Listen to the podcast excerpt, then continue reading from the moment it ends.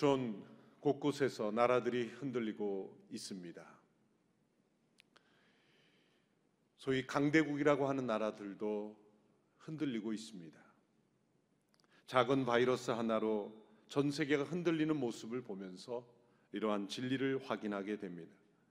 이 세상 나라들은 결코 분명히 흔들리지 않는 나라가 아니라는 것입니다. 만일 어느 나라에서 절대로 흔들리지 않는 나라를 만들어 보겠다고 하는 지도자가 있다면 믿기 어려운 지도자일 것입니다.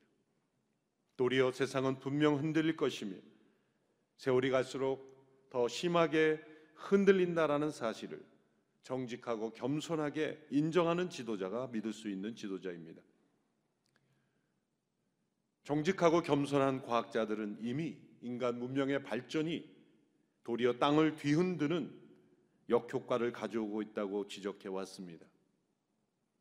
우리가 지금 바이러스로 새로운 바이러스의 출현으로 고통받고 있는 이때이지만 이미 그 이전부터 이 지구는 뒤 흔들리고 있었습니다.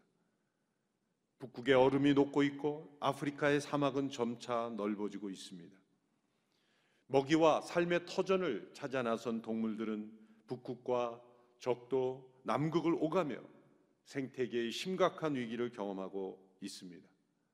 또한 갈수록 심해지는 지구 온난화로 인하여 이미 지구는 심각한 힘겨운 사투를 벌이고 있습니다.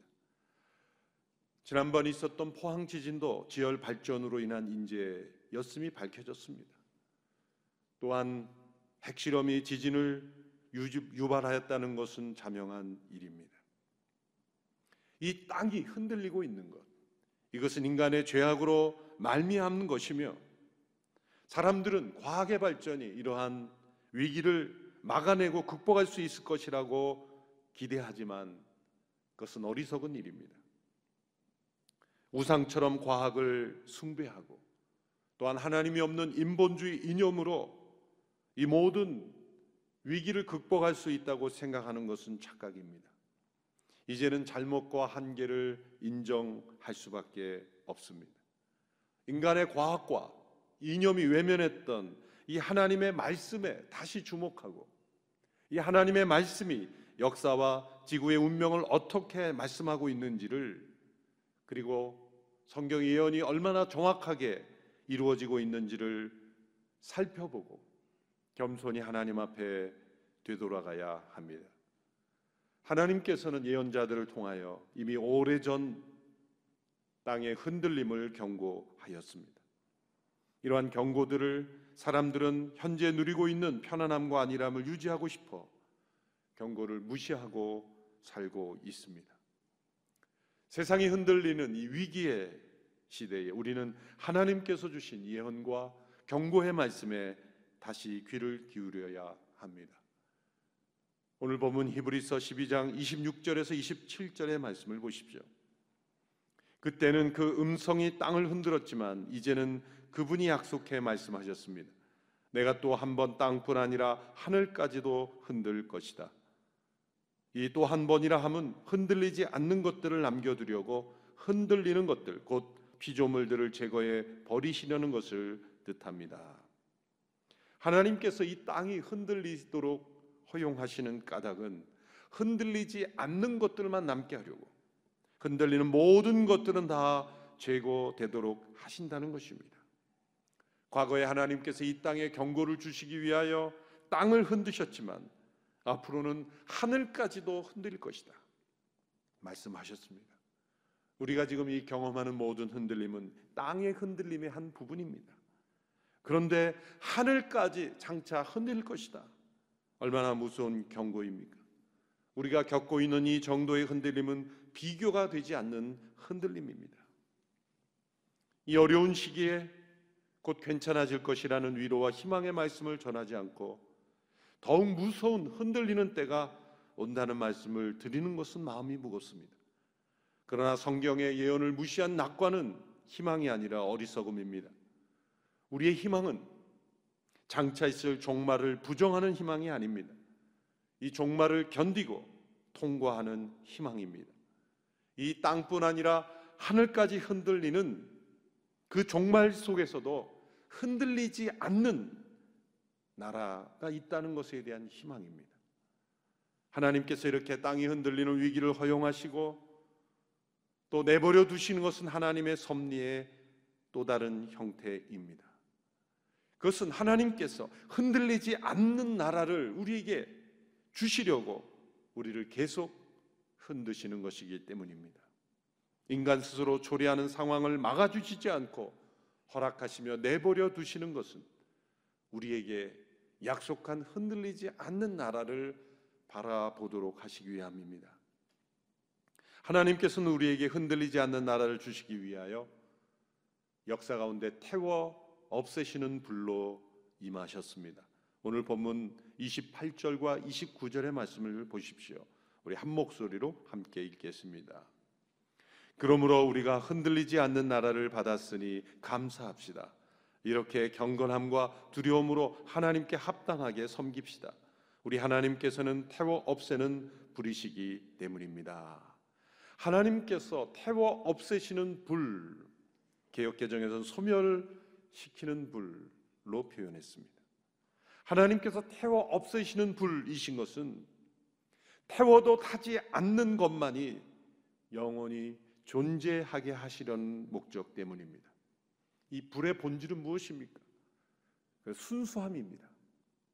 무서울 정도로 순수합니다. 불처럼 순수하지 않은 것은 모두 다 불살라 버리는 것이 불입니다. 하나님께서 온전히 순수하신 분이기에 불로 나타나셨습니다. 따라서 우리가 불처럼 순수하게 하나님을 예비하지 않을 때 하나님은 우리를 불태우십니다. 불처럼 순수하게 예배하지 않을 경우에 비로소 우리를 태우시는 것이 아니라 우리가 순수하게 예배 드릴 때까지 우리를 태우십니다. 코로나19 사태로 인하여 한국 교회에 주시는 하나님의 음성은 무엇입니까? 우리 안에 순수하지 않은 모든 것을 하나님께서 불로 태우신다는 겁니다. 하나님은 순결하지 않은 것은 결코 용납하실 수 없기 때문입니다. 히브리서 말씀에서 하나님께서는 태워 없애시는 불일이라고 표현한 것은 신의 산의 역사를 추억하는 배경으로 삼는 것입니다. 하나님께서 신의 산에서 하나님의 백성들에게 나타나실 때 불 가운데서 강림하셨습니다. 하나님께서 옛 율법을 주실 때 불이 타올랐습니다. 그로 인해 백성들은 매우 두려워했습니다. 히브리서 12장 18절에서 21절의 말씀에 그것을 회상하고 있습니다. 여러분이 나아가 도착한 곳은 시내산 같은 곳이 아닙니다. 곧 손으로 만질 수 있고 불이 타오르며 어둡고 깜깜하며 폭풍과 나팔 소리와 말씀하시는 음성이 들리는 곳과 같지 않습니다. 그 음성을 들은 사람들은 하나님께서 자기들에게 더 이상 말씀하지 않기를 애원했습니다. 그들이 짐승이라도 그 산에 닿으면 돌에 맞아 죽게 하라 라고 하신 명령을 감당하지 못했기 때문입니다. 그 광경이 얼마나 무서웠던지 모세도 나는 너무 두렵고 떨린다라고 말했습니다. 하나님께서 택하시고 애굽에서 구원하신 백성들에게 시내 산에서 하나님의 옛 언약을 주실 때 나타났던 현상입니다. 불이 타올랐고 폭풍과 나팔 소리 가운데 하나님의 음성이 들렸습니다. 너무나 두려워서 백성들은 하나님께 더 이상 말씀하지 않기를 애원했습니다. 모세조차도 너무 두렵고 떨린다라고 고백했습니다. 하나님께서 이렇게 두려움 속에 불 가운데 나타나신 것은 불필요한 공포심을 만들어 인간을 조종하시려는 것이 아닙니다. 없어도 되는 협박을 하는 것이 아닙니다. 이것은 계시입니다. 하나님의 어떤 분인지를 나타내시는 중요한 계시인 것입니다.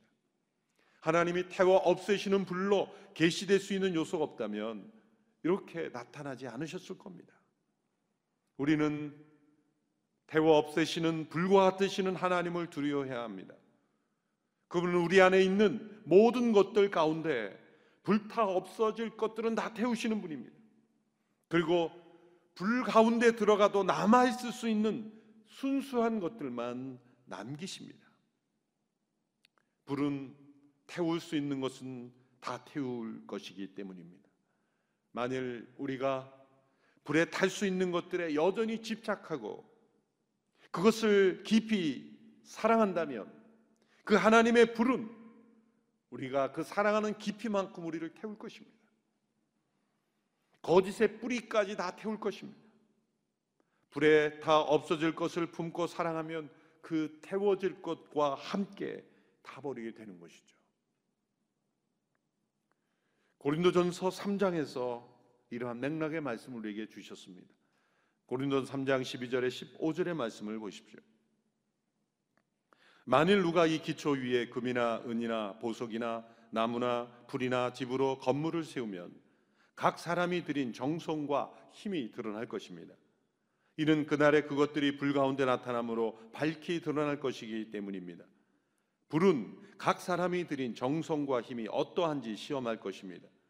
만일 누가 그 기초 위에 세워놓은 일이 그대로 있으면 상을 받고 만일 누가 그 위에 세워놓은 일이 불타 없어지면 해를 입을 것입니다. 그 자신은 구원을 받을 것이나 마치 불길을 간신히 피해 얻은 것과 같을 것입니다. 이 고린도서 3장의 말씀은 성도의 삶을 설명한 것입니다. 예수 그리스도 그분의 를 기초로 하여 그 위에 집을 세우는 것과 같은데 각 사람들이 어떠한 정성과 어떠한 힘과 어떠한 재료로 그 삶을 세웠는지가 판단되는데 그것은 불로 태우심으로 판별한다는 겁니다. 만일 불로 태워 불타 없어지면 다 아무것도 소용없는 잘못된 삶을 세운 것이다. 예수 그리스도라는 삶의 기초 위에 우리가 어떤 힘과 정성이었는가? 불에 타지 않을 것, 불, 불 가운데 들어가도 타지 않을 것으로 세웠는가? 아니면 불타 없어질 것으로 우리의 삶을 세웠는지가 판단된다는 거죠. 만일 모든 것이 다 불타 없어지면 구원은 받을 것이다. 왜? 예수 그리스도를 영접하고 예수 그리스도를 삶의 구주로 영접하여 삶의 기초는 되어 있기 때문이다. 구원은 받을 것이나 간신히 불 가운데 구원받는 것이다. 우리 성도들의 모든 삶이 하나님의 태워 없애시는 불로 우리를 정결케 하신다는 거죠. 왜냐하면 썩을 것은 썩지 아니함을 상속할 수 없기 때문입니다. 썩을 것은 흔들리는 나라에 합당하지 않기 때문입니다. 하나님께서는 흔들리지 않는 나라에 합당하지 않은 모든 것은 다 불태우시기 때문입니다. 하나님께서 이렇게 우리 안에 정결하지 않은 것을 불로 태우시는 것이 사랑이라 말씀하십니다. 하나님이 사랑이시기에 태워버리시는 불이라는 것입니다.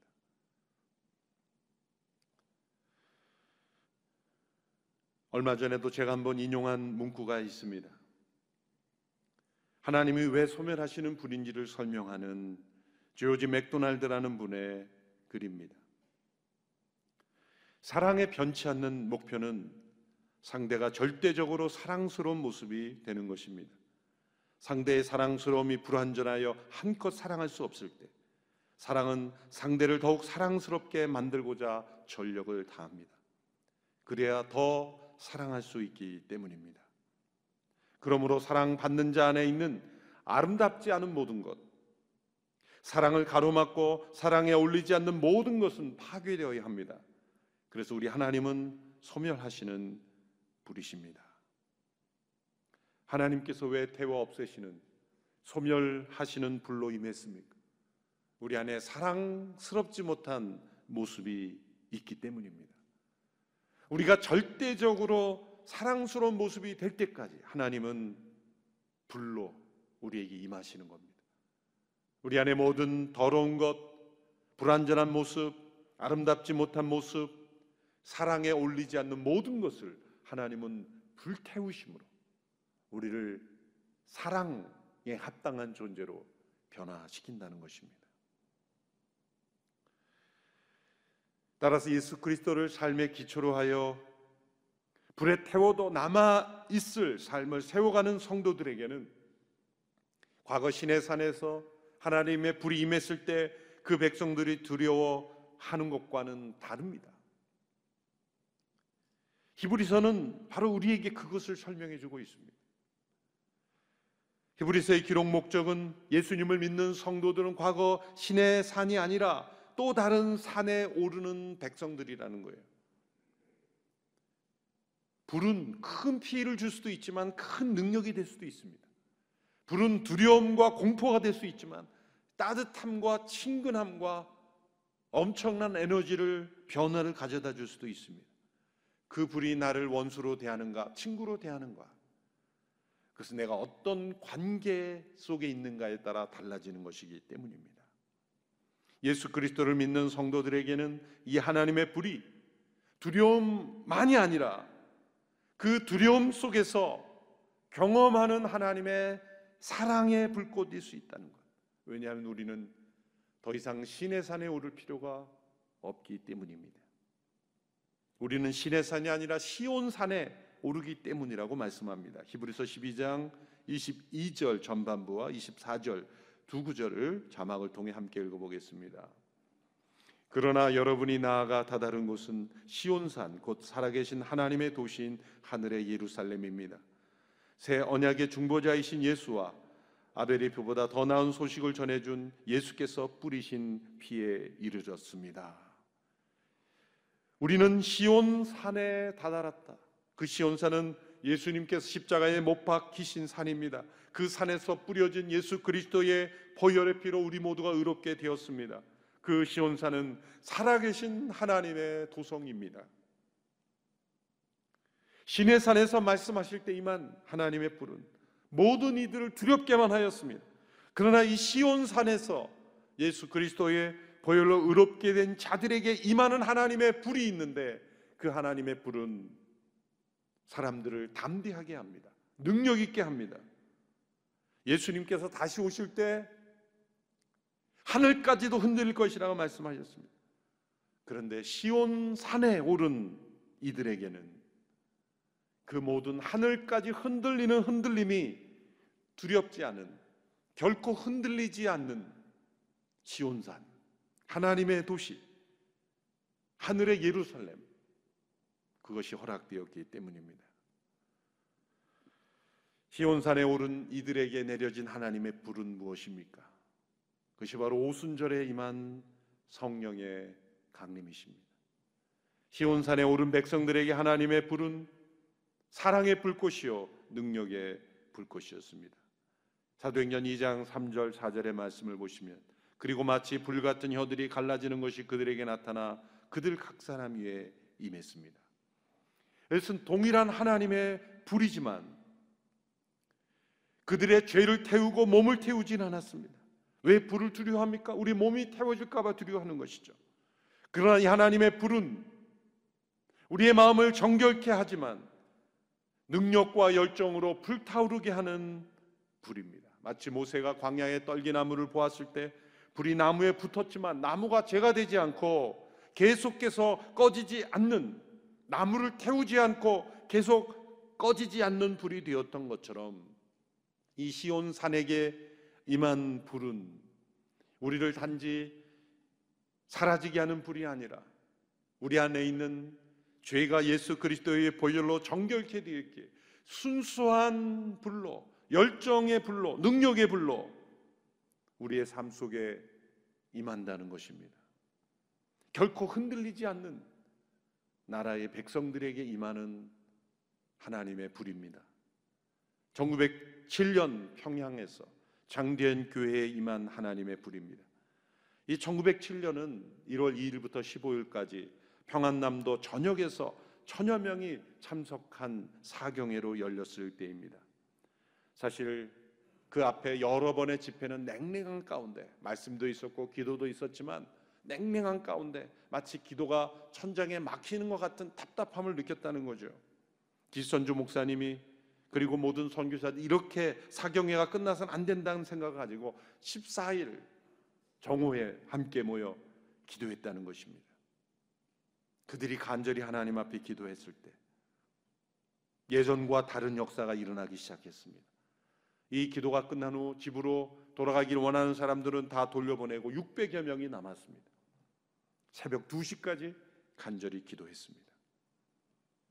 이 600여 명이 모여서 기도할 때 가장 먼저 회개한 사람이 길선주 목사님. 1년 전 세상을 떠난 자기의 친구의 재산을 정리하며 100달러에 해당하는 거금을 자신이 착복한 것을 회개하며 자신이 성령의 임재를 막는 아간이라고 회개하며 자신의 죄를 고백했습니다.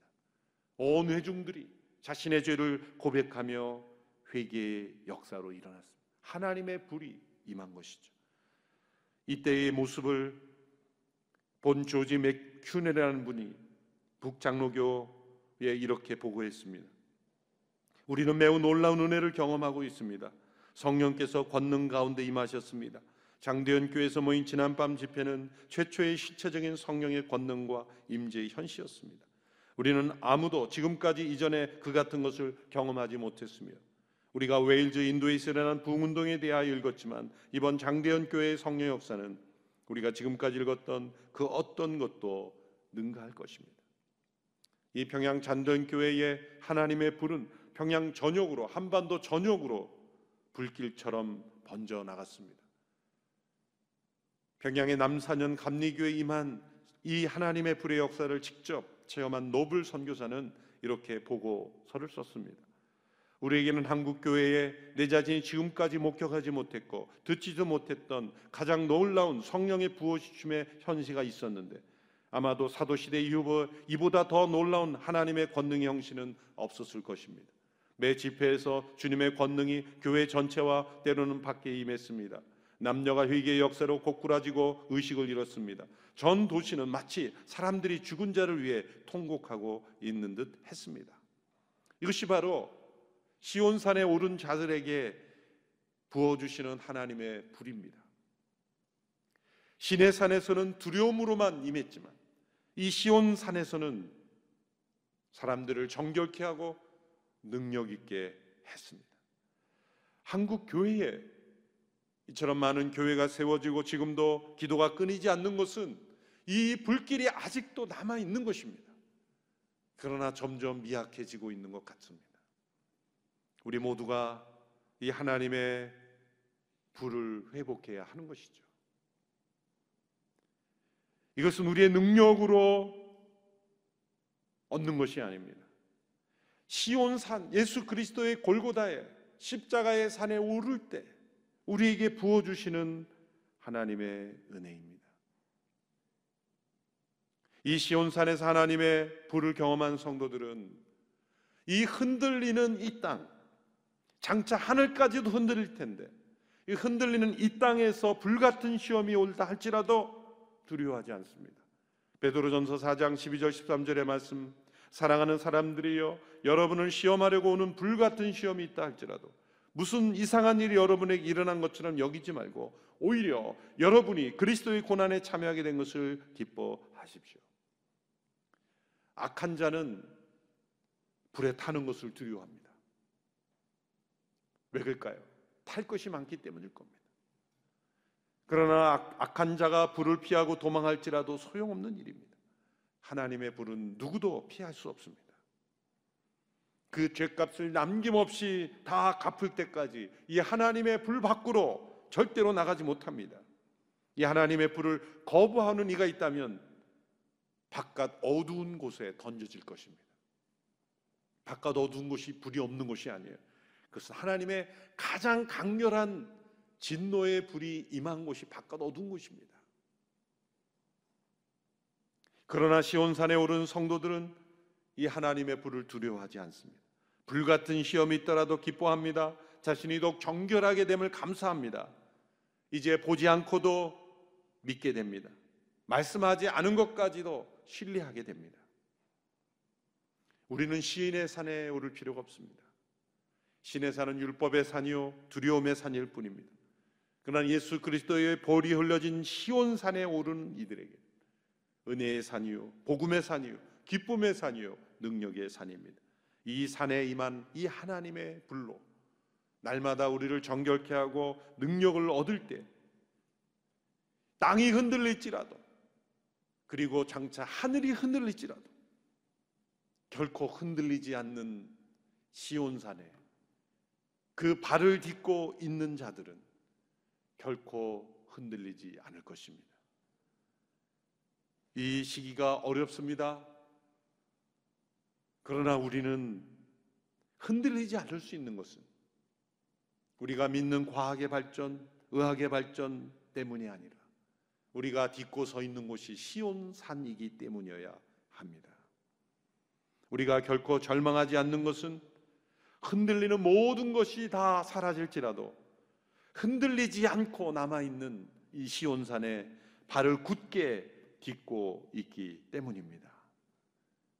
이 땅의 기초가 흔들리는 이때에 만세 반석 되신 예수 그리스도 안에서 결코 흔들리지 않는 나라의 백성으로 우리는 감사하며 또한 두려워함으로 경건함으로 하나님을 합당하게 섬기는 주의 백성들이 되기를 원합니다.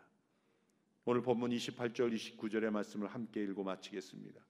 그러므로 우리가 흔들리지 않는 나라를 받았으니 감사합시다.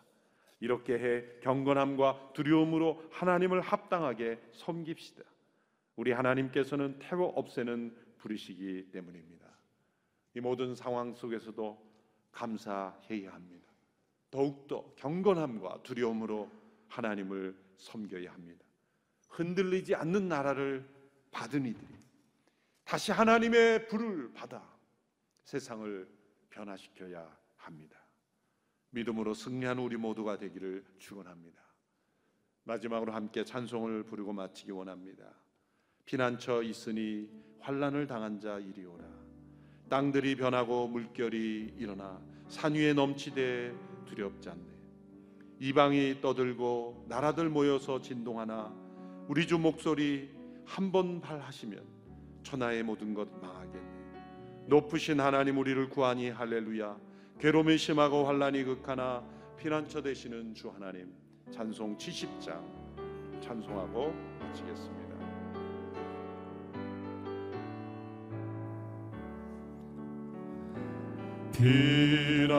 피난처 있으니 환란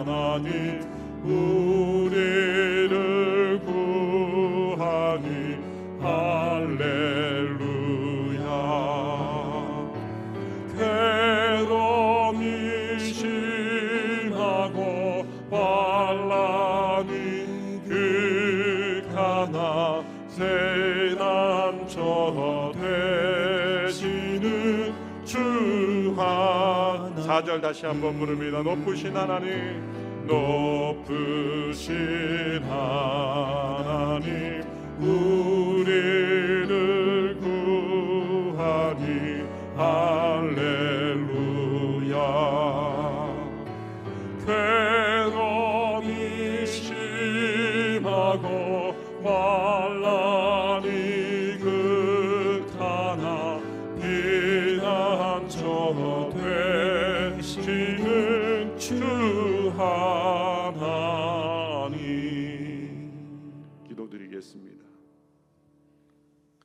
우리의 피난처는 오직 하나님 한 분이심을 고백합니다. 우리를 흔들리지 않는 나라로 초대하시며 인도하시며 지켜주시니 이 흔들리는 이 세상에 소망을 두지 아니하고 도리어 이 세상을 변화시키고 이 세상 속에 하나님께 소망을 두도록 인도하는 제사장이 되게 하여 주시옵소서. 어지러운 이 세상 한복판에 있는 저희들 이 세상과 함께 흔들리지 않게 되기를 원합니다. 세상은 흔들리나 흔들리지 않는 인생, 불에 타나 타지 않는 인생, 그리고 불타지 않는 것들만 붙잡고 살아가는 저희들이 되게 하여 주시옵소서. 예수님의 이름으로 기도하옵나이다. 아멘.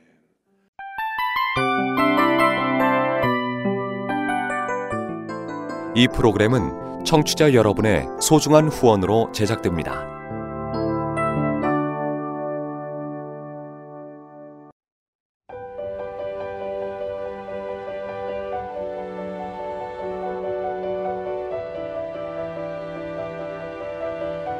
세상에는 수많은 교회들이 있지만 더 깊이 있는 말씀 강해를 찾기 위해 크기로만 교회를 선정하지 않습니다.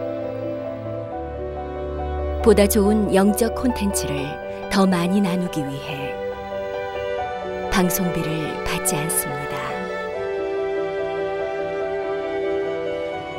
1년 365일 복음만 전하고 싶어서 우리는 광고를 하지 않습니다. 온누리의 복음을 땅끝까지 CGN TV와 함께 땅끝 선교사가 되주세요.